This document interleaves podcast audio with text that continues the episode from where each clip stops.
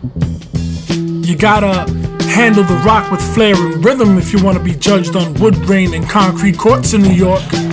This ain't no nickel and dime. It's dribbling dimes where scoring never looked this good. I guarantee it. But was your reputation built from the playground up? Or did you call next and they took that ish? Or cause you weren't as fast as police and ambulance sirens? Or as loud as Mr. Softee Ice Cream? No. You see, this is New York City hoops in prime time. As beautiful as the skyline, it's dribbling dime.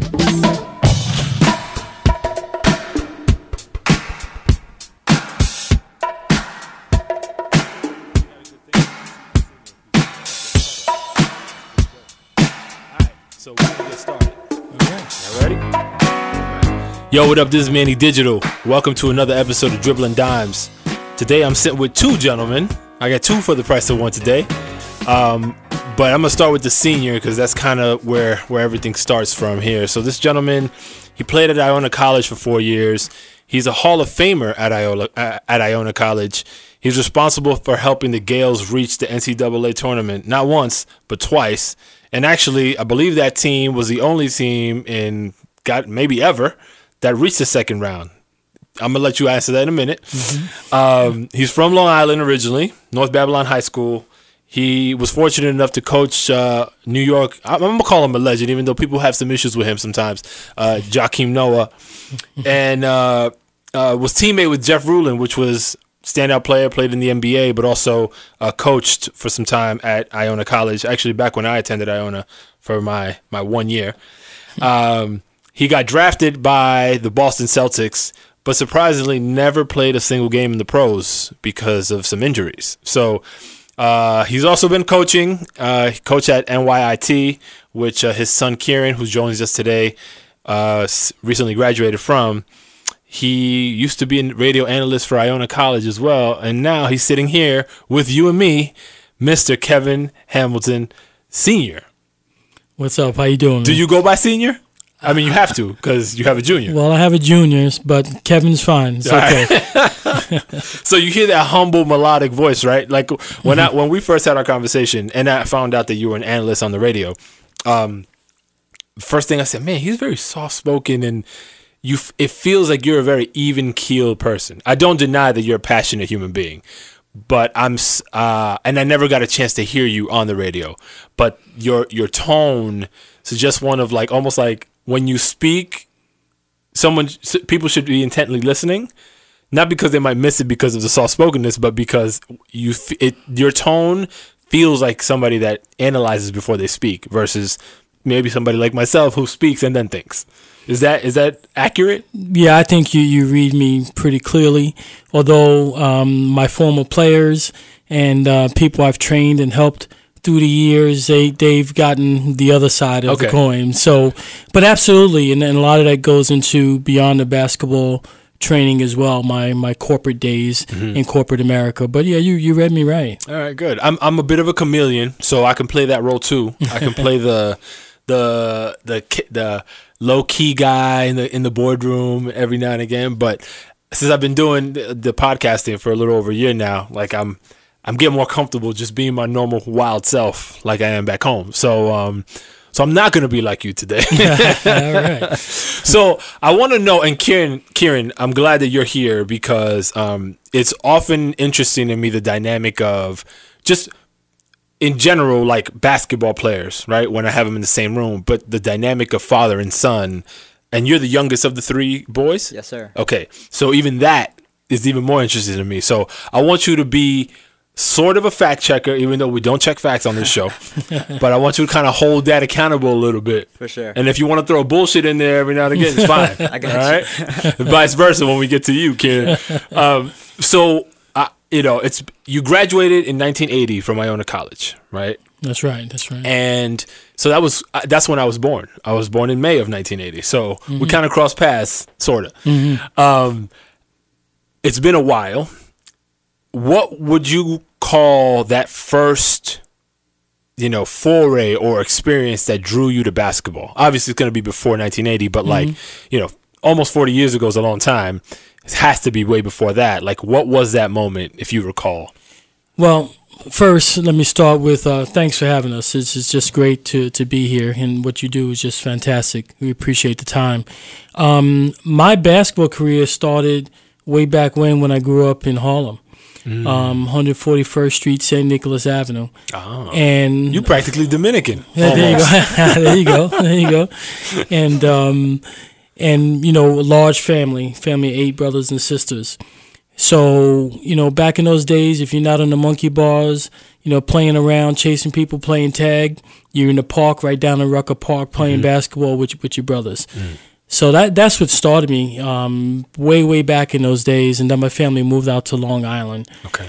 and you know it was a very interesting transition going from the big city the big buildings you know out on the concrete to being out where you know these funny sounds you hear some some different animals making noises Ah, yeah. but Long Island was good for me because it gave me a chance to to see a whole different side of life. You know, a little less hustle and bustle, Yep. but more opportunity to get out in the parks and, and, and work on your game. Hmm.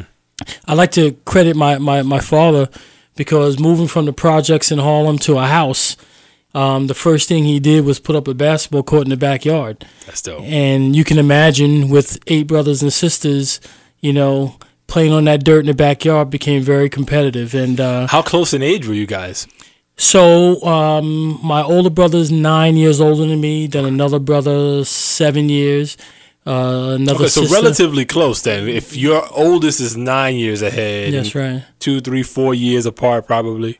Yeah, the Bet- oldest the one is down. nine years older, Right. but then the other ones are you know nine and less. But Hmm. um, Big Bob, my big brother, probably the best athlete I've ever seen. Hmm. Um, played football, ran track, basketball, but he's a big dude. So when we played, he was the punisher. He was the one that you know didn't care. Little brother was out there trying to make a name. He he he did everything he could. So we have him to blame for your injuries that led you not to actually set foot on, on the Celtic team there? Some of them, some We're of gonna have them to call up earlier. Bob then. No, no, I'm gonna leave him alone.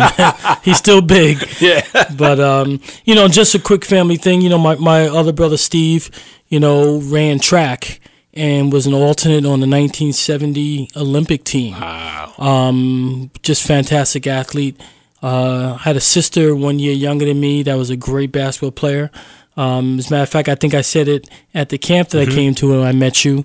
You know, we used to go play two on two in the park. I'd have her, and we played two guys, and it was no problem. Right. So I give my family a lot of credit for um, helping me along the lines in terms of really starting to enjoy the game and understand at an early age how competitive it is. So that's really the beginning, you know, going from the city out to Long Island and, you know, just loving to play basketball. So was your dad into sports? Did he play or did he just figure, you know what, I got to put I got this house. I got I got my family out of the projects. I I want them to have something, you know, for them to enjoy themselves. And that's probably one of the easier things that you can do is like, all right, let me get, you know, not not that it doesn't cost you money. It's expensive no matter what, but like that's like an easy thing where you can control the vibe in your backyard or your driveway. Was that kind of his thought process or or did he have in mind like I want these kids to learn how to play ball because I see something else down the road. Well, I'll tell you, my, my dad, first of all, the move to Long Island, I, I believe was a, a quality of life thing. Um, eight kids, you know, keeping track of all of us running around the city, crossing the bridge, the Macombs Dam Bridge, going over to, to Yankee Stadium. So I think it was his way of, of trying to keep us together and give us a, a, another look at, at life from a different lens. Um, and he actually was a football player. So, you know, he was very athletic and um, did good things. But I'll tell you what, following eight kids, he he wasn't able to live his dream. You know, he he had to He had to sacrifice. yeah, he focused and sacrificed and, and did all the things to to to help what he felt was was talented kids, you know, progressing in, in their lives. So a lot of credit goes to him. You, uh, I, I'm gonna assume this only because you come across as somebody very well versed in a lot of things. How how significant was education in your household? It was everything. So, you know, I can tell you there was no practices, no games, no going out to the park unless you took care of business. And, you know, the, the, the joke in our house is we do we did the same thing with our guys. Um, but education was everything, especially you know growing up in the city. You know, my parents wanted more for us, wanted us to, to, to get the opportunity to see more, do more, and it was beyond just you know kicking a football or or shooting a basketball. So it was extremely, extremely important. Um, Moms was the one who Cracking put all put cracked the whip, and you know Dad had to follow suit before he you know He let got us go he out. got dealt with. that's exactly that's exactly right. But education was everything. That's dope. And so you you credit your family and, and initially your Harlem upbringing as kind of the catalyst for you to explore and, and get involved in basketball. When when did you remember taking kind of that leap from like just casually playing, you know, tussling around in the backyard with your, with your uh, family to like, all right, now this is like a little bit more serious. I'm taking it more serious. I'm practicing more diligently. Do you remember when that that switch occurred? So um, I I do, and it was it's kind of a funny story. Um, I went to North Babylon High School out in Long Island, but well before high school, there was a pretty famous park out there, Belmont Lake State Park, where a lot of people used to congregate from all over Long Island to play. And I used to go and watch the older guys play, and and you know want to be on that court. And I'll never forget you know, one day I got up the nerve to say, you know what, I got next. And this was with guys. you were just casually watching. I was just that. watching, and you know, I think I might have been seventh grade or Mm-hmm. something like that. I said I have next with, with grown men and, and, and real good ball players from the island, and nobody would, would pick me. Nobody, you know, wanted to put me down. Mm-hmm. Um, so one day, strange thing happened. They let me get on the court and play, and I I actually started playing very well against these grown guys. That first game. Yeah, yeah, and so much so. The, now here's the story part. So it was this one gentleman. I'm not gonna mention his name, um, but he uh, he was really going after me because I was doing pretty well for a young guy. And I started talking some trash, and he was talking trash, and it got heavy, and I I got him off the court. Um, but my first dose of reality came when he got so mad he went to his car and got a gun. No. oh, a- so white men can't jump type of stuff. But it's the truth, and um, I'm gonna shoot everybody. yeah, no, he, he he was looking for me. You know, you know that's that's where I can honestly say the first sense of that competitive spirit kicked into me because I was talking trash with a grown man, Yeah. and he did not like it, but I didn't back down. Now, thank God. Until God. the gun came out, and then Yeah, yeah, everybody yeah. fled. Well, I went home and told Big Bob. Yeah. and, and, and that took care of the rest of that. So, but uh, yeah, that's when I'd say it really kicked in for me when I saw how competitive it was. I saw how how serious people took it, and you know what? I, I loved it. So Mm-hmm. Did that? Do you feel so that it sounds like that ignited kind of a fire, like that that comp that competitive nature in you kind of got brought out, and you almost like it was it was a hunger that started, right? Let me tell you, I loved it. You know, Yeah. short of being scared, rush short, like nothing yeah, else. short of being scared for a minute, I tell you what, I started to get picked up when I called next. You know, people saw that okay, young boy can play a little bit. Mm-hmm. You know, first it was okay, we need an extra one, so let's put him down. Right. And then eventually was, you know, I got him. Yeah. So all of that contributes to that hunger, man. And it puts you in a situation where you just want to be out there more and more. You know, unfortunately today I don't see it, but I used to go to the park as early as my, my parents would let me and stay there until it got dark. And those are the days that really contributed to that, that love for the game and for really, you know, putting myself in a position to want to play. I, actually, so you bring up a great point that we discuss a lot on the podcast, which is, and I think what you were alluding to was back in the day, and I'd say, I'd argue even maybe up until about 20 years ago, you go to any park in the city and around the city, and there was people playing. Packed. So long as the weather was cooperating more or less, people were there. Kieran, your generation and younger and younger folks don't seem to appreciate the parks as much as I would say previous generations. I don't know in, in your case if that that's how you operate also.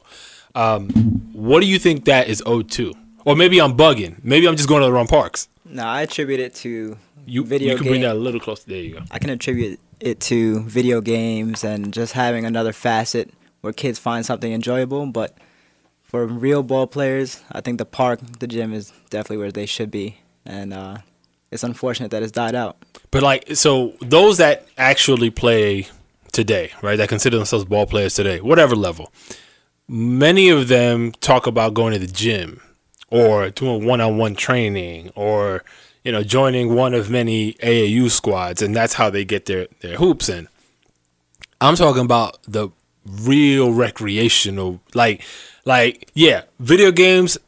Agreed. I think that that has a big part to play in all of this too. But when I was coming up, I had, uh, I think, know, whether it was Nintendo, Super Nintendo, Genesis, I had all these early stage, you know, systems. I never sought that out to be like my primary means of entertainment, right? And maybe I was in that transitional phase where video games weren't really that hot, and then now it's like, I mean, these things are so lifelike, Right. It's crazy. But I always found an opportunity when my mother would let me out the house, like, yo, let's go hoop. And you know, fortunate for me, my brother who's not here today, but he does the podcast with me. Mm. We were always fiends. Like we would just go play. Doesn't matter. We were not the best in our in our neighborhood, but we didn't care. Like it was just let's go, let's go bang, let's go see what we could do and, and make it happen. A lot of kids that I, I you know just watching, they don't really get it in like that, and and I'm largely perplexed because I know the talent is still here, right? Like you go to, I go, I've been to a few coll- uh, Catholic high school games, right? And these kids are phenomenal athletes. So I want to see that in the park. I want to see that down the street. Yeah. You know what I mean? Because like, there's nothing like your neighborhood kind of rallying behind you or the buzz in your hood talking, yo, yo, you're so homeboy, yo, who is this kid? And that kind of thing kind of flourished. Like, like back in the day, you had a lot of these guys that are now, you know, infamous New York players built their reputation that way. Mm-hmm. It's not. Is it not the case anymore? Yeah, it's definitely not the case anymore, and it, it's something that I struggle with as an older guy that loves the game. You know, uh, Kieran had the opportunity to to play with um, a New York City legend's son in high school, Pee Wee Kirkland. Yep. and Pee Wee and I used to talk about it all the time, and, and he used to talk to Kieran and, and that whole team about the things you can learn in the park. Th- There's no disrespect to personal trainers or anyone else, but but you don't learn those things in, in one-on-one sessions. That that's that's literally verbatim. So I had Terrence Rencher here um, last episode, yeah. and he literally said the same thing. The things that you learn beyond just like you know what we would call like the basics of basketball, right? How to dribble, how to shoot, how to get a rebound, the intangibles. Like in your case, right? You hooping, you finally got on, you showed out. The guy got pissed off, went to go get a gun there are lessons all throughout that experience that form you into being a much better basketball player, but more importantly, like human being. Because of that, we don't see that no more. Nah, you don't see it anymore, and it's a shame because, like you said, I would say these these young men and young women, by the way, Mm-hmm. are so much more talented than than we were. None of them could shoot better than me, but but Talk so that mu- shit, Kev. Yeah, Talk it. yeah, that's right. I got a little, you know, a little flashback. That's but, what you said in the camp, by the way. right. You was like, I'll put it on anybody. but I meant now. it. I meant it. I And uh, but you know, I I think it's generational. You know, uh, it's so many things for these young men to do and young women to do that it, it's just not the priority the way it used to be for most. And if you could ever get that back, man, they they have no idea the sky's the limit for them. Yeah. And again, like in, in you know, we talk about it a lot here as well, and I know you're you're a big advocate of this as well, which is like, you know, and it's so cliche, but like the ball stops bouncing, and then what? That's right. That's There right. are so many things that you can just based on relationship alone. You think about um, players, coaches, all these people that you forge relationships with, agents, right? Mm-hmm. And now, five, ten years down the road, or five years after you stop playing professionally, or whatever the, you know, your highest level is, you still got those friends, those That's right. acquaintances. Assuming that you did right and those you forged real relationships, you got a legion of people that now are resources for you, for you to likely still be around the game that you love mm-hmm. in different capacities. So people think about the here and right this second, and in some cases quit because they see how much work needs to go into it. They don't envision like how amazing life could be if they within the within the confines of the st- same sport mm-hmm. if they just keep at it and you know be genuine good people. Yeah. It, and it's crazy to me. No, I agree with you. I agree with you. But it's like anything else, and you have to really love what you do to be willing to sacrifice. You know, I I enjoyed playing on concrete. I, you know, I just enjoyed it. I did not mind getting scraped up, having to go home and you know put something on it, but I'd be back out the next day. You know, I think um, it's it's it's something that these young ball players don't know about and it's unfortunate they won't get the experience. Mm. You know, i- i- it's too it's easy to run to the to the to the training room Yeah. and get a band aid. it's it's not as it's not as easy to let that thing bleed and let your socks get a little red and play through it mm. because you'll be tougher for it the next day you show up. That's that's how I feel. Yep. Can do you agree? I agree. That's that '80s talk, but it's something that was embedded in me and my brothers, and we were fortunate to have him around. So yeah, just get back up. Don't worry about it. What is it? Because I mean, you have somebody who's played at a high level for so long, right, and been around the game in a, a bunch of different roles. You being the youngest, and then having your brothers ahead of you, kind of play professionally and, and go through um, the process as well. What's your vantage point? Because I look at somebody like you and I say it's easy for somebody like you to say, you know what, I'm I'm okay. I don't want to go down that road, right? Because it, it might even become because just like there is success, there's also failure, right? And you could look at you could you can focus on either, not necessarily take the whole as as your focus. so it's easy for you like to either be like, you know what, my brothers went down that path, my dad went down that path. I'm good. I want to try something different. I want to be different. Um, or just as much, I mean, the way you're going, you want to follow that path. Like, Yeah. how did you look at it growing up? Like, did you immediately gravitate toward it, or did it take you some time to like jump into hoops? I can't remember a time without a basketball in my hand. uh, and trying to live up to my brother's accolades, my father's, I took it as a challenge. It was something that I felt, hey, if they could do this, why can't I? Right. Even though I'm shorter, I'm have a slim frame, it's something I could do too. So I took it as a challenge and I accepted it, and it's something that I've had with me till this day. How about you? Did you force feed your kids basketball, Kevin? Never. Um, I will tell you, and that's one thing about having a great partner in a wife. Um, never force them to play. My oldest son, Kevin, um, being only child at the time when he first was born, and you know he naturally just gravitated and loves basketball. Um, he had to bear the brunt of watching all my old game films first, so he just loved it. And when he started to get bigger and and better, and like me, realize, hey, I, I can play this game. Matter of fact, I'm gonna, I'll tell you a story about him. When he was um, growing up and before he went to high school, you know, living in Queens, we were trying to find a place for him to go play. You know, he loved it that much. So, you know, there was a couple of reputable programs in the city, you know, Riverside Church Yeah. and Gauchos and, and others.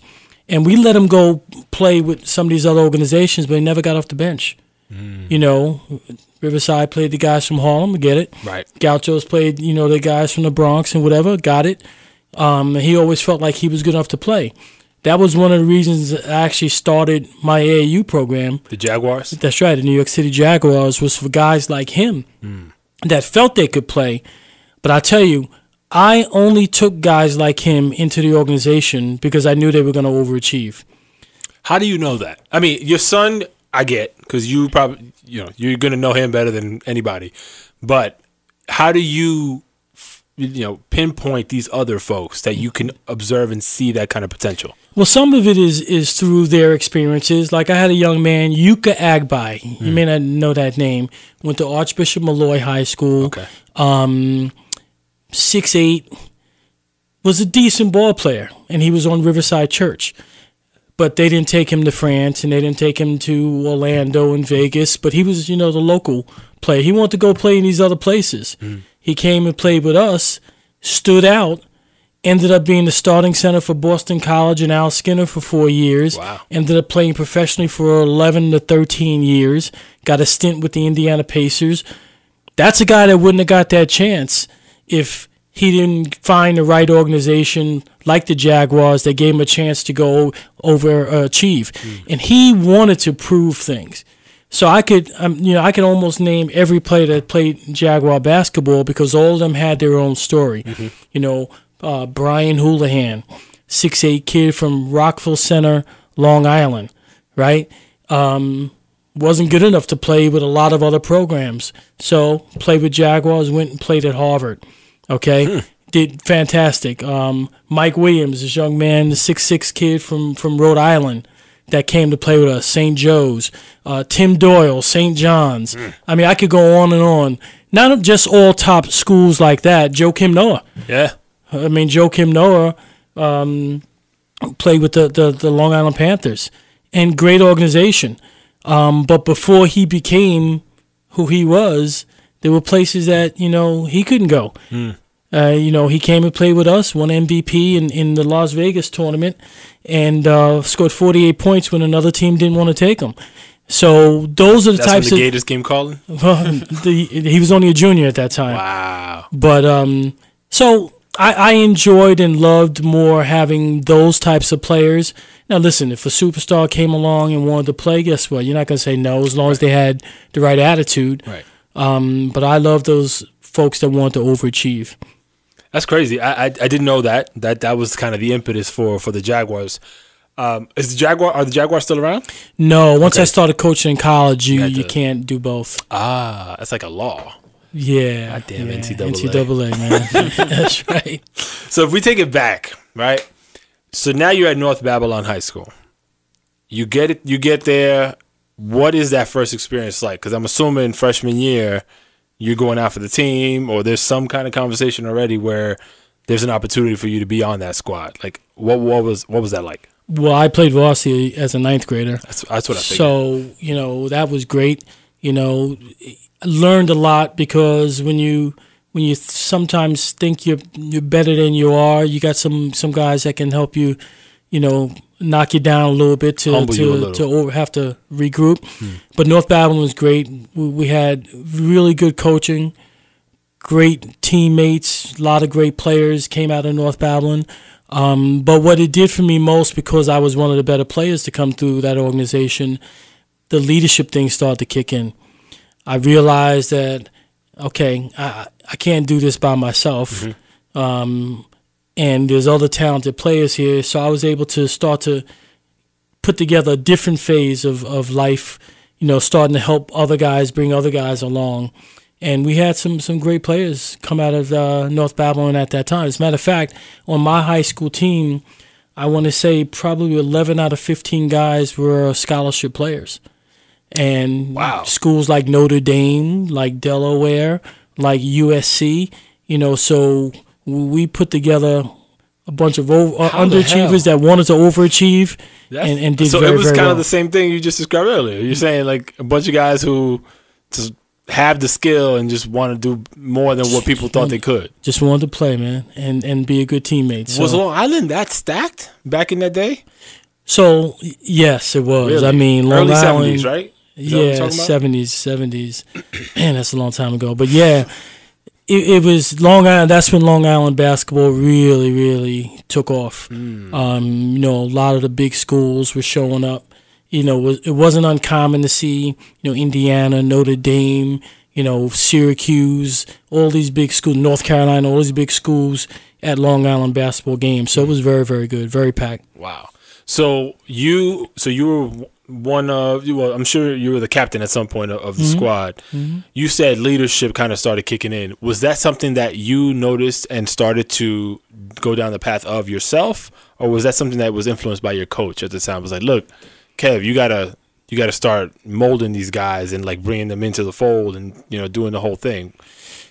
So my high school coach, um, gentleman by the name of uh, Mike Cavalieri, um, was was a player's coach from the standpoint of his expectations and your commitment would equal success.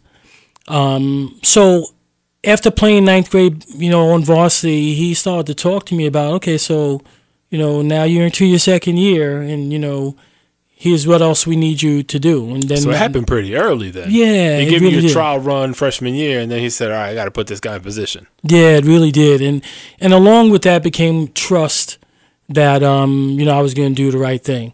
You know, the the best leaders are willing to sacrifice to help the team, and when you figure out that sacrifice helps the team, it helps you even more.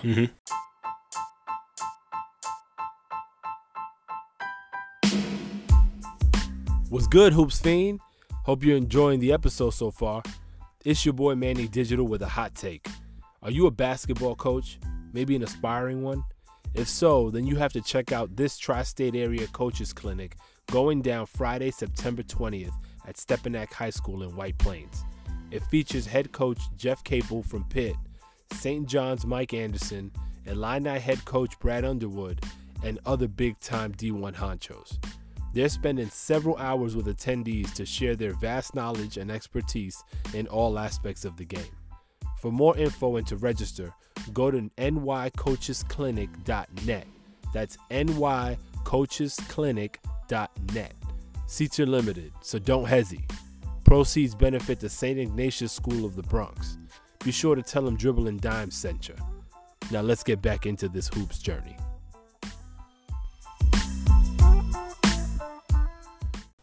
So what what things did you have to sacrifice?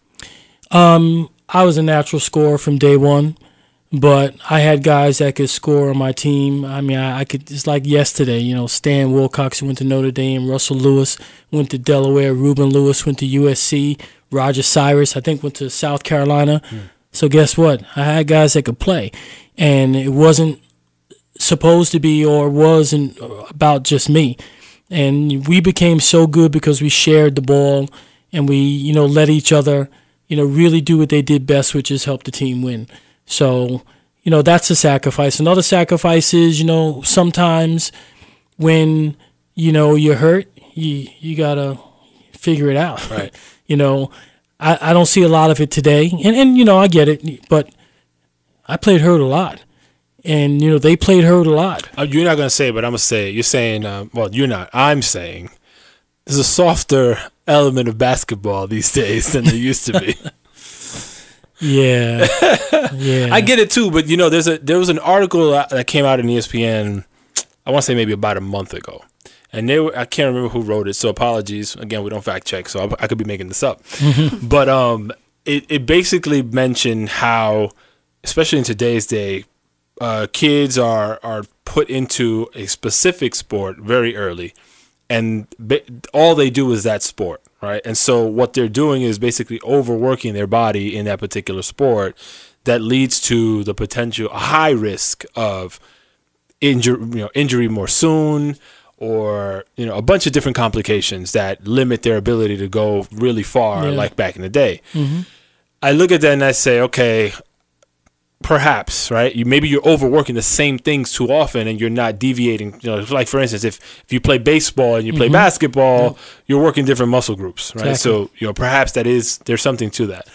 But I, I but I look at it on the whole right? Like there were- there were players like that throughout history where mm-hmm. all they focused on was basketball. Mm-hmm. And in the 80s in particular you had people getting punched in the face you know getting their ribs cracked. Jordan got his ribs cracked. You know what I'm saying? Like That's right. All these different things happen and they they don't even complain a lot of times That's right. today any little thing is like eh. and then the flop factor is like incredible Yeah. Well, you know, I, I'm a big believer that playing more than one sport is good. Um, and it, it it just toughens you up in a different way. yeah and it forces you to be more physical if you're playing other physical sports, be faster if you're running track, be more focused if you're playing baseball and you got to watch this 90 mile per hour pitch coming down the plate. So I think all those things can really contribute to you being a better player. But man, there's nothing like having that tough heart. There's nothing like no matter what sport you're playing, you know, be committed to know that you, you can play, you know, with a, a little nick here. Yeah. Yeah, So I, I'm going to mention Kieran for a 2nd mm-hmm. as an example. And I, I would think that part of it is because, you know, he's come from an athletic family. Um, but going into his senior year at NYIT, uh, seven, eight weeks before the season started, he had rotator cuff surgery. Ooh. And our first game was nine weeks away, was it, Kieran? Yep. Um, doctors, oh, six months, you know, seven months, Yeah. eight months. Ask him if he played. Had to. And you were hurting. Couldn't miss it. Yeah, I was hurt. I couldn't miss it. What did did you have any idea what the ramifications would be if you I don't know re-injured it or did something to it in that short of time frame? Definitely. And my Okay. older brother Kevin was like, "Hey, take the season to red shirt," but I, I missed just the loved that so too much. Yeah, I, I loved it too much, and I wanted to move on to the next phase. So uh, So you didn't look at it as a damn. I might be risking everything here. I saw more reward than being on the court. That's I, you're you're a, a bold dude. I don't think I could have done that because I, I I would. I'm I'm usually a very optimistic person. Um, but you got to have a lot of faith in your healing. Your regimen must be tight because I'm I'm a lazy bastard. That was I, tough. I, oh, I, you don't got to tell me. so And I how'd made, you, how'd you do though? I struggled for I, I'd say half the season. I wasn't myself, Okay, but um, after I got over the hump, it was back to back normal. to normal. Yeah, I, I give him a lot of credit for that. Um, and there are some players out there now. Rotator cuff is that's a tough That's injury. serious. There are players out there that will play, you know, hurt as long as they can play. If you Mm-hmm. can't play, you should not play. But there, there's a lot of injuries that I see now. You know, fingernails and toes, and I mean, I had a kid tell me, "Oh, well, you know, I, I have." Uh, you know, my toe or something. I was like, really? We'll cut it off and, and, and let's go. You got nine others. so so you you get through your high school years and, and I'm sure did you guys do anything like remarkable for the school as far as like accolades go, championships or anything like that? Yeah, this is this is before state championships and Okay. all these other championships that they have. Um, I think I lost in from sophomore to senior year, maybe three games. Wow. Um, we were the second best team in all of New York, as far as I know. We, there's one team we couldn't beat, um, who who? Babylon High School. Oh, okay. and- Damn, that's like your arch nemesis, right? Yeah, and two of those guys became my college teammates. So Oh, that's hilarious. yeah, but um. Wait, your backcourt mate at Iona? That's right, Glenn Vickers. Get out of here. Yeah. That's funny. That's right. Yeah, great player. Great player. Yeah, you guys were a problem. Yeah, we we, we were good. We were good. So, um, you know, and then we just just you know kept it moving after that. You know, the recruiting process became a big part of our lives. You know, as I I think I mentioned this to you or maybe talked about it. You know, I I was recruited by some big schools. You know, the Syracuse of the world, North Carolina, USC. I had no intention to go to a small school like I, Iona until my senior year. I hurt myself, and I missed quite a bit of uh, my senior year. Uh, I made it back in time enough for the playoffs and, and did extremely well. But during that process, when you get hurt to the point where you can't play, Yep. your recruiting becomes, you know, Jeopardized. that's right. Unless you commit. That's right. That's right. So, um, And this was your senior year. When senior these year in high school. Okay. Yeah. Damn. So a gentleman by the name of Jim Valvano came calling. Yeah. Hardly And, uh, known in basketball circles. Yeah. Rest in peace. Yeah, rest in peace. Great, great guy, and you know came on a home visit, Wow. and uh, I'm he was he was kind of a big deal still. I mean, I know his legacy is largely more tied to NC State, but he was still a big time coach in, at Iona, no? Well, he yes, Notoriety-wise. Yes, I mean he he was he was he was known as as a, a program builder. Right. You know, we built Iona back to glory days, and, and he was a big reason for it, obviously. But um, when he recruited me, he came to my home, and I was in a cast, a full length cast. And uh, my father said to him, "Well, he, he's in a cast. You know, why?" Why are you Why are you recruiting this? Yeah, why are you, why are you recruiting this guy? Your father basically kicked him out before he even sat down. But but his answer was was right on time. He said, "Listen, this guy in a cast is better than the guys we have right now." So That's it. You gotta say no more, coach. Say no more. And and on to Iona and and uh, fantastic, fantastic years at Iona. You know, Yeah, you got you got once you got there, you guys got off and running very quickly. Maybe your freshman year was like the maybe the worst of the of the four. would you say? Seventeen and ten. It's not bad. Yeah, It's not bad at all. seventeen and ten. Beat St. John's that year. wow. So it was. We were off and running. Yeah. We were missing some pieces. Played great competition. We played Kentucky that year. They won a national championship. But we were off and running, and um, most of the players from our team, as a matter of fact, more than ninety percent were from Long Island. That's funny. So that answers your question. That's hilarious. Yeah, you guys stacked. Yeah, but Coach Valvano was a great coach for us, and um, character. You know, it was like playing for your brother, your older brother, and he um, was not credited as, as being as good as a coach as he was. He allowed us to play. He put together the right team for the right chemistry, and you know, the miracle out of miracles was him. You know, being able to recruit Jeff Ruland. Mm-hmm. We helped, Right. so I mean, the Long Island connection is undeniable. Yeah, but but when when we secured Jeff from from Indiana, North Carolina, and Kentucky, going to a little school like Iona, that that was big news for us. That's crazy. And so, actually, I want to take a quick step back. So, recruiting stage, say before your injury, mm-hmm. senior year, you had all these offers. What prompted you not to take any of them at the moment? Like, why? Why was early commitment just not a thing back then, or did you say, you know what, I'm holding out for something else? My varsity coach told me to wait. You know, I, I wanted to go to Syracuse. Who doesn't want to go to Syracuse? And then you know, I know some players that were going to go there, and I said, okay, well, you know, maybe I'm not fully in the picture. Then had a great visit at North Carolina. You know, who would not want to go to North Carolina? But then Dean Smith told me, well, you're going to sit until you're a junior because we have a guy by the name of Phil Ford. I said, well, you know, I don't want to go there. Right. And then I visited USC, and uh, it was a great, just a great, great visit. Um, until my father called me and said, "Hey, you know, how, how's the trip going? How's the school?" And uh, and I honestly didn't get to see the school. You were like, LA is great. well, I loved it, man. I, I told him I'm coming here. He said, "Nah, man, bring you know, come home." yeah. So um, Wow. what made me want to go to Iona is, is um, being injured and not knowing exactly what your career was going to look like when you're injured. You know, I had to think about some other things. And Coach Valvano promised me, he said, listen, all these schools that, you know, are recruiting you that you're good enough to go play at, we'll play them if you come here. Ah. And and he did. We played every single one of the schools that recruited us, and um, we ended up doing very well against a lot of them.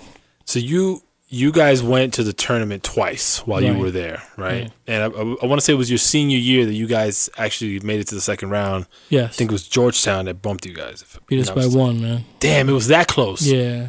Wow. Jeff Ruland wasn't playing that season, Yes, he did. did he? Yes, he did. Which was the season? He was suspended a season, wasn't he? No. Then what the hell did I read? Yeah, it, that's long story It's short. bullshit. Okay, Yeah, fine. yeah, yeah. All right, there you played- go. You fact check me. All right, I'll take it. right, all right. I heard something. Tell me, maybe I'm off base, but I heard he got an agent before he was supposed to that broke some NCAA rule. so what I would say is this: back in those days, is really when college basketball, the effervescence of of recruiting and Mm-hmm. scouting and pro potential. I mean, thank God there weren't cell phones back in those Ah, days. okay, gotcha. So let's just leave it at that. gotcha. Okay. But Jeff played all the entire time. Okay, Um, okay. The year before, when we lost to University of Pennsylvania by I think two points, wow. they ended up going to the Final Four, losing to um, Michigan State. How do you feel? Because you see that all the time, right? Like, I, you know, I talk to a lot of guys that played uh, uh, for UMass. I talked to Dana Dingle and Charlton Clark, and they were at the at the Final 4 Um, you you when you're that close to potentially, you know, assuming that, let's say you Iona at the time beats UPenn, right, and then you beat everybody UPenn beat to get to the Final Four. Right. it's not it could be considered like it, uh, an easy substitution, right? You could say, "Damn, if we would have just beat them, we would have gotten all the way there." Yeah, it's a fine line. It's because uh, you you mm-hmm. can't really predict it, but that's what you feel because you're like, we we knew we were better than them, we should have beat them, and if they got it all the way over there, knowing that we could beat them, we should mm-hmm. get over there, right? well, it's a fine line. As Right. a matter of fact, we lost to UPenn because our top forward at the time got hurt in the first minute of the game. So his name is Dave Brown, and and if we had Dave from Newark, New Jersey, tough, big brother that could play. Um, we, we beat them, no question. But hey, kudos to them. You got to go Yeah. with what you have. Yeah, yeah, yeah. You know, same thing with Georgetown. They were our nemesis my senior year. They beat us twice. Um, you know, but you know that's that's the way it goes. But I'll Damn, I'll give you an example. point. I'll give you an example of how the, this such a fine line. That year, the winner of the NCAA tournament was Louisville. Mm-hmm. So we beat them my senior year in Madison Square Garden by 17 points. Yeah, That's how fine of a line it is. that's so. How is it you being a highly touted, lauded player, right, making it to the big dance two two years in a row? Like what what's that like? Because that that is, I often say on this show, the championship to me is when you are able to be good enough to get an offer and accept it to mm-hmm. go to school. I don't care if it's Division One or two; it doesn't matter to me. Mm-hmm. If you get money to go and potentially graduate for free mm-hmm. and play ball, like that to me is like you know the holy grail, if you Yeah. will. You went above and beyond on multiple levels, right? Not forget about the draft. You guys had a big dance, and and you guys, you know, you got to the second round. Like that's not, it's not easy. Were you on like a cloud, you know, from one year to the next? Like, what was Kevin Hamilton's mindset after you got there the first time and then accomplished it the second year? So you know, um, it's such a, a great feeling, and even back, I think back to those days. Now, uh, how many teams make the tournament nowadays? 64, 64. Maybe more. I How think it's about- a couple Yeah. more Yeah, too. now. maybe They more. got the extra ones. How about there were only forty-eight back when I played? All right. So you you are you really are the best of the best at that point. Now there's some teams that don't make it for you know whatever the reasons are, but less teams, less players make it, so it's really an opportunity to to to stand out.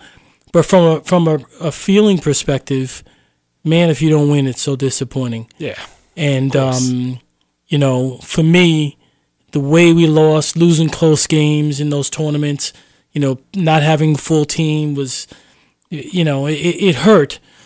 But for for those of us that were able to go on and play beyond that, at some level, it, it just made you hungrier. So um, that's the way I look at it. Now I don't know nowadays. You know, you have players that are, you know, happy, you know, with uh, maybe just making it, but Right. those that are that are serious and have potential to go beyond where they currently are are the ones that you can tell, you know, It, really it bothers. well, well, it bothers them. It definitely bothers them. Does it bother you still? What? Man, let me tell you. How how are you? Do you? I'm assuming you still watch Iona games, like like last year do. when it hit the the tournament. I do. H- how like involved are you emotionally? Oh, big time. Mm. First of all, you know, Tim Cluess is a friend. I used to broadcast. He's doing a hell of a job, by oh, the way. he's incredible. I, I mean, he doesn't get enough credit. no, Um, and the school was good to me. Um, still is good to me. You know, they do alumni things. You know that is so special. But yeah, I'm emotionally involved. You know, I, I was rooting hard for them to upset North Carolina. Um, I, I root for them every year because they, they make the tournament. You know, most of the time they play. But yes, I'm emotionally connected and and, and want to see those guys do well. And I, I also um, try to work with Tim and his staff to help guys who aren't going to be the ones to go on and play basketball, mm-hmm. you know, job placement and do some things along those lines. you do that today, Yeah. Yeah. just on the on like in the background, like Yeah. not not like an established entity. W- Yeah, in- no, just you know, like if there's a business major out there, you know, put him in touch with some with the right people, you know, get him some interviews, you know, that Let's kind not, of let's not talk too much about that because then you're gonna get flooded with uh, requests later. We don't, we don't want to bombard your inbox. no, but that's that's really cool. Um, just you know, I I often wonder why schools don't do a better job. I, this is my assumption. They could be doing an amazing job, but I don't see it. I feel like there could be a closer relationship between alumni, and let's just call it basketball alumni for now, and these universities. Because just on the strength of like, you know, in your case, right, you have a, an amazing story to share with up and coming ball players that go through Iona, for example, right? Um, your experiences, your mistakes, how you you know handle them, your success in the corporate world, all these things are are beneficial for them to hear and and lean on you. It sounds like you're open enough for for them to be like, hey, if I got a few minutes, can can I have, get a few minutes with you, uh, Kevin, to talk about X, Y, and Z?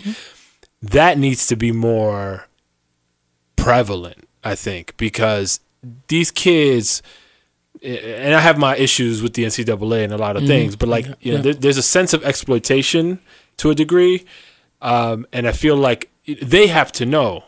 Not very few of you are going to have an opportunity to go pro That's right. to the league, international, whatever you want to call pro, right? You got to be able to use this opportunity beyond what you see right in front of you.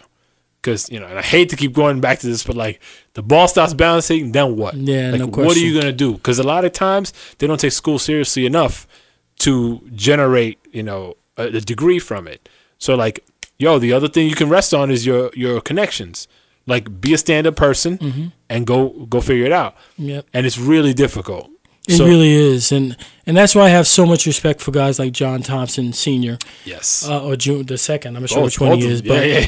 but um, you know the the flat basketball on his desk, where players Oh, didn't know players players he recruits, he used to bring them in and they do the whole recruiting thing. You want you want good basketball players, but he used to sit them down with a flat basketball on his desk and and ask them now talk to me about what you do after the ball stops bouncing, um, and and he meant it because if you look at his graduation rate, Yep. you look at his placement rate. You know, um, it's it's just really really important. I know Tim does that at Iona, also. You know, really focuses with these guys on what happens after this. You know, what happens after you know the lights go out. Yeah. So, and that's where you know I would implore these young guys to. That's where you really got to pick the right school too. That's You know, if you if you think about, I hope I'm not talking too much, but if you you think Yeah, about this is all about you. I'm just I'm just in the room with the mic on. No, I appreciate you. You know, the transfer list. If you look at high school, JUCO, and then when they get to college, the transfers list for college at all divisions, and all level, are almost two thousand kids. It's it's insane. Annually. That means there's two thousand kids going someplace that, for whatever the reason, they're not happy. Mm-hmm. That shouldn't happen. Damn, you're right. It, it, I think it's back to what you said. Like the what is the goal? Like what is your ultimate vision and what you're trying to accomplish, and align that accordingly. Because in your case, you had all these amazing offers. Not that Iona wasn't, but you had these programs that had more notoriety. And for one reason or another, Iona ended up being it. And I mean, Iona's a great, great school. It is. I was actually surprised when so I went to Iona for my freshman year, and I didn't realize that they were a Division One's program because it's such a small school. I just didn't assume that. Right. And then when I'm on campus and I see everything rocking, I'm like, oh shit, okay, I, I could I could rock this Iona T-shirt and be extra proud, you know. That's right. That's right. So it's crazy to me. But Kieran, um, after hearing your father say that, right, and, and we talked a little bit about this before we cut the mics on. You you have in your mind a plan for what you want to do after that ball is flat, right? May not me, you know measure out to be that, but you at least have a target that you're aiming at. How far in advance of you getting serious and you know on your way to, to going professionally now did you have that in mind?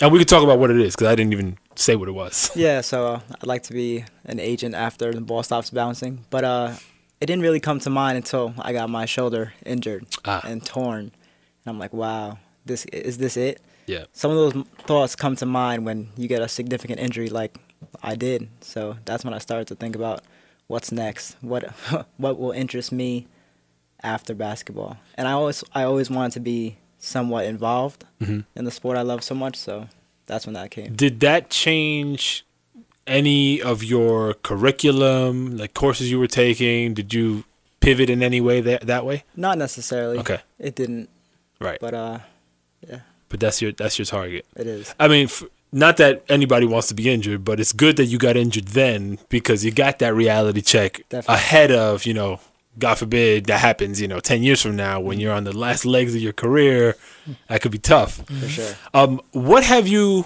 actually, this is a question for both of you, but I'm going to start with you, Kieran. You have two older brothers, both play professionally. So I know Kevin and the middle brother's name is Keith. Keith. Three- three K. Is your is your wife's name also with a K? No, no. Damn, because that'd be killer. um, so Keith and and Kevin Jr. You see them going off and doing their thing. What's the one thing that has been consistent as far as you know tutelage or things that they've tried to teach you in pursuing a professional basketball career? Just staying in the gym, getting those reps up, and uh, being more competitive than the next guy. H- how do you lock in to be that? It's, it's it's something that's instilled. I can't really say it's something you can preach to someone. Yeah. It's something you either have it or you don't. And I'm fortunate because I was in the backyard with my brothers. they they pushed me to my limit, and it stuck with me. Fortunately, So, uh, would you consider yourself an assassin on the court? I would Yeah. to a fault. Ah, To a fault. damn, that's that's real humbling. that's good to know. I can't admit that about myself just yet. um, and what would you say? So that's a, a fault of yours, right? Um, what would you say is your biggest strength on the basketball court? I think I know what you're gonna say, but I'm gonna let you. My strength. Uh, I say my speed.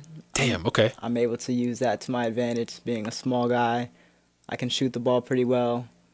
And You just- better. I'm a You got a long range assassin over here. yeah, I have to in my house. And uh, just having a high IQ, trying to be an extension of the coach. I was fortunate to be coached by my father and a bunch of other good coaches along my career.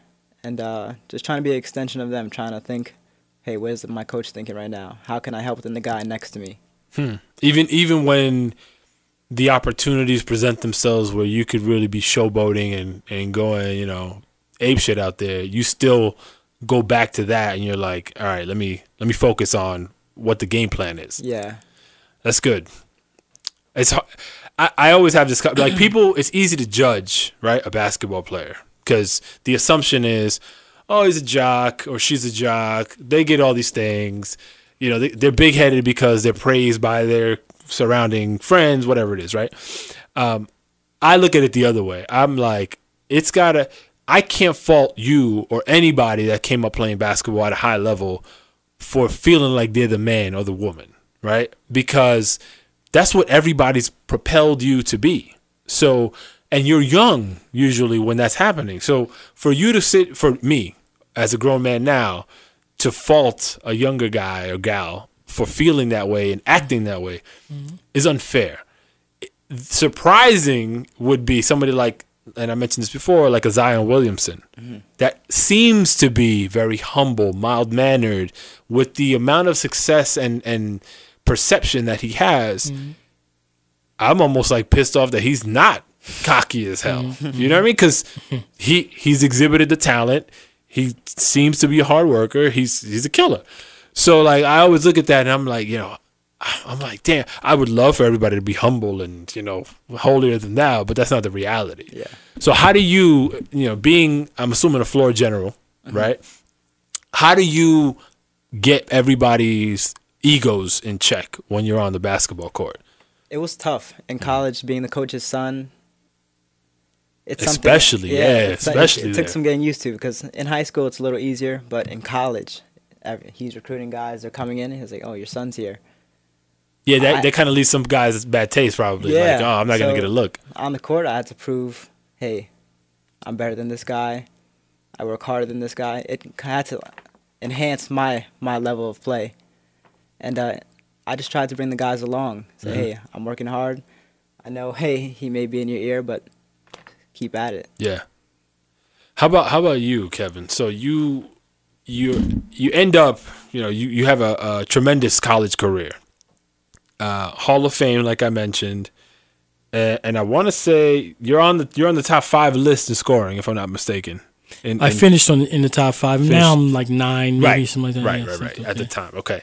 Um, what's the process? So the season's over. Senior season's over. At what point, in and around that, were you targeting the NBA, or like when did it become a reality that there was an opportunity to go there? Well, yeah, it became a reality um, probably my junior year in college. They start to come around. You start to get the letters. You know, I show my, my, my guys, you know, a lot of the old stuff. Um, coaches start to talk to you a little bit about it. Um, you get invited to, you know, some some special things over the summer. Like I got invited to Pan American tryouts and all this other stuff. So you begin to know by those indicators, but you really begin to know when with your play. You know, when you start outplaying guys that you know they're really high on the list, whatever the reason is. Maybe it's the school they go to, or you know where they came out of high school, whatever. You you, you know you hmm. can you know I like So my- that like night in and night out. Let's say I don't know. You show out against one of the top ten guys, rank, nationally ranked guys. After that game, after you've proven that wow, I did I did great. You kind of self check yourself. and You're like, that's a that's a check in the box. That that bodes well for me for the next level. yeah. I'll give you an example. So Sam Bowie.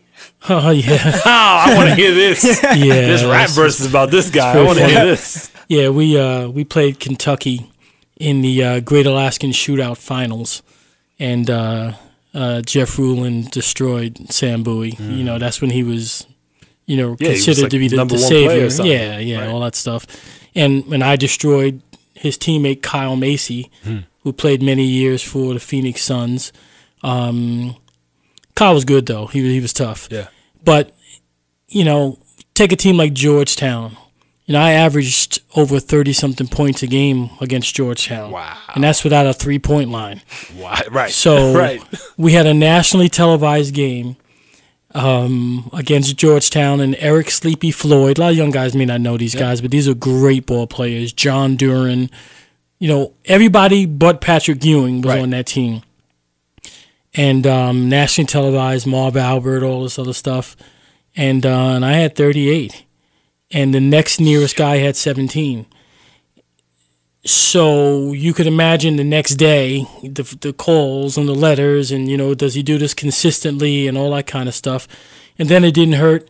A couple weeks after that, we played Louisville at the Garden, eighteen thousand people. Oh, that was that game. Yeah, and you know they were number one in the country, and we beat them easy. And I had a great, I had a really good game. How many and, points you scored that game? Uh, I want to say twenty. I don't believe you for a second that you don't remember that. Twenty six, probably. 26. 26.75. Yeah. Six.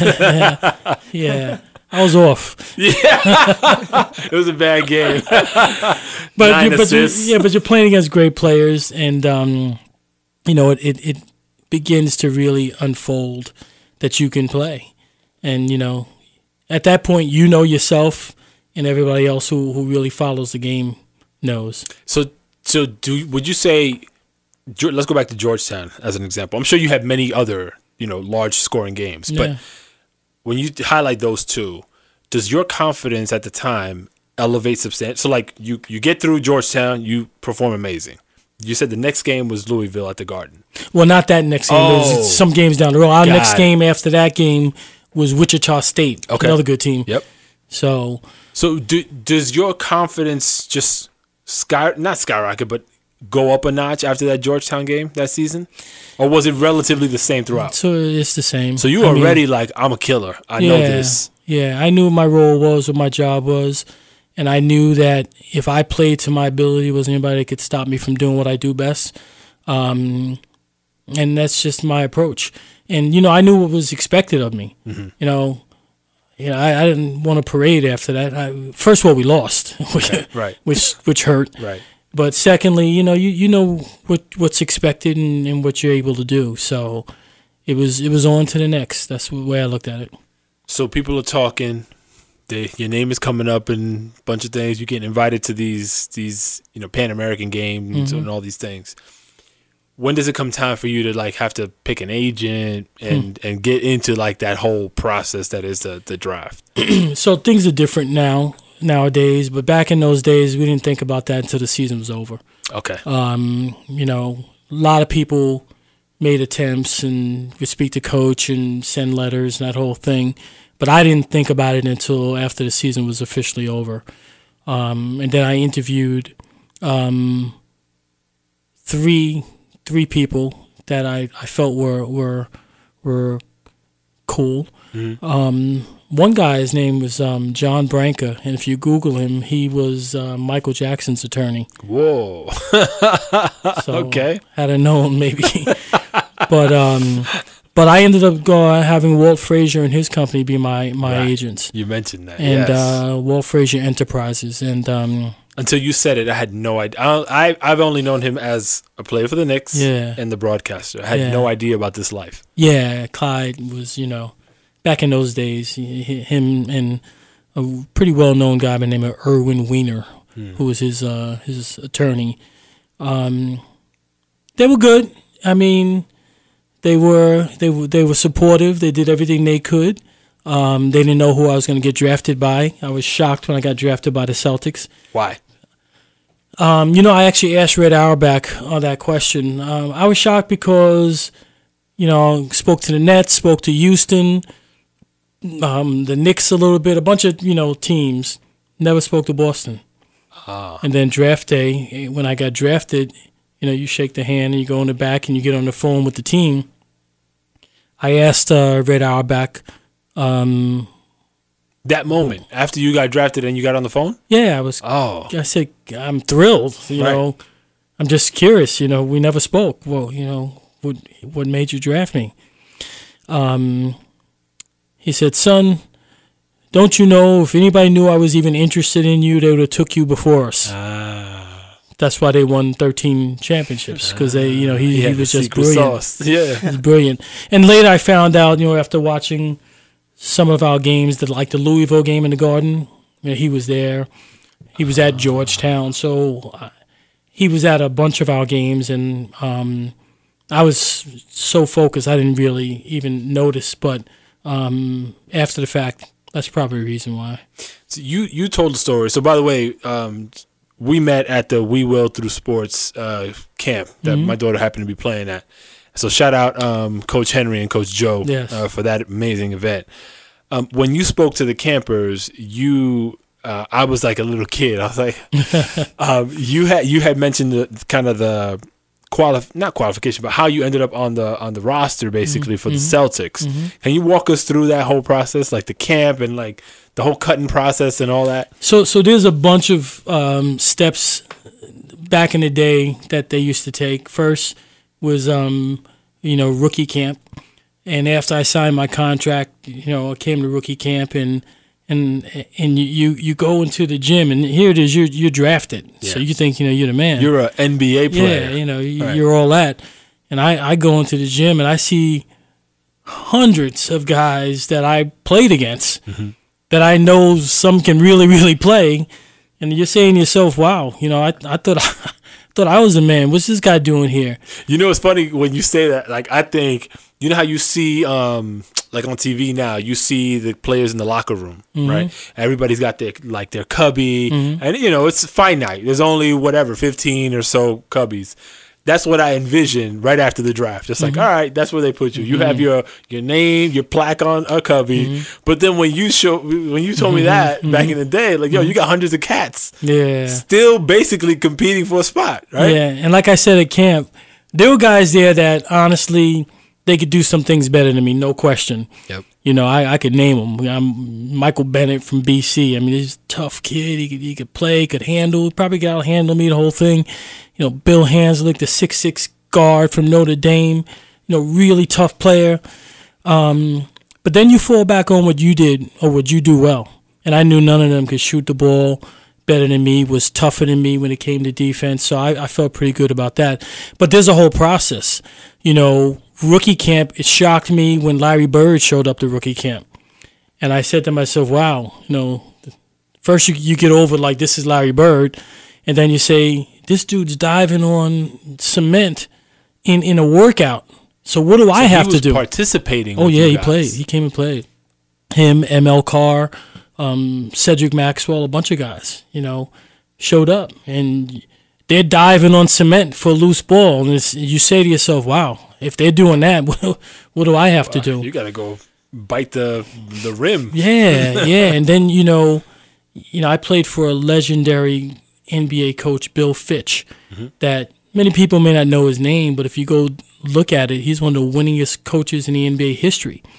And his expectations were you played the way I want you to play, and you know, we play in scrimmages and we play in, in open media stuff, green and white game, and I I talked about I hit the winning shot in one of the games in, in a workout, and uh, he cursed me out from one end of the floor to the other end. And I, I said, what, what We did I- won. yeah, what did I do wrong? He said, you didn't pass Larry Bird the ball. So it, it puts a whole different perspective on things. Um, I saw guys get cut for not running a three minute drill fast enough. I mean, it, it's just a totally different level. I have no idea what it's like today. Right. Um, I can tell you it wasn't as glamorous. You know, you look at you have the the combines now. You have you know all this stuff. You have preseason games that you know preseason games back when I played was like Regular it wasn't a big deal. Oh. It was like you take a bus to Bangor, Maine, you play the Nets, and you get back on the bus. it's not. It wasn't anything crazy as today televised. And Yeah, there's a lot of it's, fanfare. it's just so. But but hey, that's the evolution of basketball. But overall, I would say that the that you you really had to earn it to to be amongst the the guys remaining. So you mentioned there was hundreds of guys. Mhm. How do you go? And how many slots were there that you guys were vying for? Eleven. Eleven. So oh, okay. So you ended up as one of those eleven, but but that process was extensive. Like, how, tell, Yeah. take me through because there was how many cuts were there? So what happens is, you know, through through the preseason, there are cuts pretty much every day, Okay. whenever. And when you get down to, I'd say, like the final 14 players, you know you have a roster chance, and that's that's a good thing because if you have a roster chance, there's a chance that either you'll make the roster, um, you'll get traded, or they'll put you on a reserve list that if you know you you still can practice with the team, and if somebody gets hurt, they'll they'll add you. Activate you. Um, so when I got injured, you know that was the end of that, Wait, and you, you skipped. How did you get injured? so uh, playing in a preseason game, Ah. and um, going up against um, a guy by the name of Bob Lanier, and he was uh, 6'11", 320 Yeah, he's a monster. pounds. And He had the fro back then. No, He didn't have the no, fro? All right. no, not that I remember. Okay. He, I was looking up at him. He was a tall tree. But he was a big dude, and um, it, I tell you what, man, just basketball in general, um, was so much, so more, so much f- more physical, um, and vicious, and just, you know, the rules were you could just play. right. So being a little guy, I'm a little guy at six three, and uh, you just play. If you get knocked to the ground, like we talked about, you get up and you you try to go play. If not, you you know, you, you that's it. But Go I home. injured my elbow, and I had to have reconstructive surgery. I showed the kids my my scar. Yep. Still have some wires and pins in there. But you know what I would tell any young player out there listening to this? So I didn't become an NBA All Star. I didn't, you know, have a long career of any sense. But I, I wouldn't trade this for anything. And you can't take it away from me. Yep. You can't take away any of the accolades that I worked so hard to get. Just being drafted, just being Yeah, that's huge. interested, interested in it from a guy like Walt Frazier to manage you. You know, Kieran, you came to me to the garden. We saw Clyde, right? Mm-hmm. You know, it those things mean so much that when your playing days are over, it's the memories that matter. If I could sell for a price all the memories that I have, I'd, I'd be a very wealthy guy. So I don't think you'd sell them. no, no. I don't think there's a price for that. no. It's those memories are just mean a lot. So so what's happened be beyond the game for you? So after did you play professionally overseas or anything like that? You know what's interesting? No, I didn't. Okay. Um, I told you a story uh, off the record that um, my father tried to get me to go work out with the Knicks um, a year and a half after my injury, and after I got cut again by the Celtics. You know they officially cut you, um, but I didn't do it. I went and, and got a, a great job with a great company, IBM. Started a really good business career. Um, was successful there, moved over to another great company, Xerox Corporation, and actually retired from Xerox. So, you know, 18 years with Xerox, um, 11 years with IBM. It was just great for me. Here's a, here's a here's a question. Did you get a pension? Oh, absolutely, absolutely. I got Yeah. a 401k, baby. You got a pension. Oh yeah, yeah. And That's back in those days, as long as you were with a company for five you or more vest, years, right. yeah, you vest up. No, but- but you like super fully vested. But I tell I tell uh, young ball players, I made more money working in corporate America than I would have made playing basketball. Not nowadays. No, nowadays, back you then, know, right, back right. back then, you know, the the superstars didn't make tons of money. that's right. So, but was, but you could still argue it was more for the love, even back. I mean, you lived comfortably. Let's not get it twisted. But compared to, I mean, the scales are completely different now, comparatively speaking. God bless them. Yeah, absolutely. I mean, the money is insane, but you know, it's it's like uh, an entertainer. If you're worth it, you should get it. absolutely, hundred percent. So, Kieran, you chasing those big papers, those Nah, those big bags? It's more for the the experience. I don't buy it for a second. I not promise. not that not saying that you look like the type that's like out for the money per se, but Uh-huh. we obviously we all need it. Um, you're you're you're looking to go professional, right? Mm-hmm. Uh, play professionally. When you say the experience, do you mean the fact that you get to travel to different places, or just playing with people that you're not accustomed to playing with? So my first stint was in uh, Puerto Rico. I Yep. got drafted, and uh, when I got to Puerto Rico, Arecibo is the town I was in. Yep. It was like I was a freshman in high school again. A lot of these guys, I'm watching these guys. Some play top league in Israel, have great careers in Puerto Rico, and I get a chance to learn something again. It's like, hey, I can actually learn something from this guy, and again, I'm competing from the bottom. I'm not at the top. I'm not Yep. the best player on the team, and something to prove. So, like the challenge I spoke of earlier, I felt I found it was another challenge. So you embrace these opportunities because it could very easily go the other way. You're like, damn, I got to start again. And you you almost feel entitled, right? Because Yeah. if, if you've been able to climb a ladder over here, you feel like that should carry over. And Definitely. and for any so like I talked to several Dominican basketball players, and I know it's very similar in Puerto Rico. These are grown ass men Mm-hmm. beating your ass. Like this is not this is not some soft ass you know game. Mm-hmm. So for and and there I know that there are ways for young cats you know high school age to be able to play pro in in, in the Caribbean for a lot of teams. So you're getting that practice early, like taking your lump, so to speak, well, literally. Yeah. Right. So like, it's interesting that you accept that, and then you look at it as an opportunity to better yourself. How how has that gone for you? It's gone well. First practice, I got bumped. Usually it's a whistle, but I Kept going. like- had to keep going, and the coaches didn't say anything. They want to see how tough I was, and uh, I think they'll tell you I got through it. But um, it's all about the experience. I'll tell you what I told my agent a few days ago. I just want to go play. I love the game. It doesn't matter where I go. I just love to play the game, and I'll continue to do so. That's dope. I'm not gonna- I'm not gonna pry too much because I don't want to jinx anything, nor do I want you to divulge anything you don't need to right now. um, Kevin, what are you basketball wise? What is t- what does today look like? What are you involved in? How are you still affiliated with the game? So um, I, I just recently stopped coaching in college. Um, really good experience. I can honestly say, you know, I wish I would have done did better. You know, a lot of things go into that, but at the end of the day, I'm still competitive when it comes to that. I wish we would have won some championships. Um, but you know, I can look back and, and figure out, you know, how I can get better.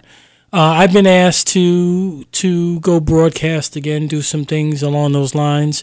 I was talking to two NBA teams um, about scouting um, for them if I want to stay involved with with basketball.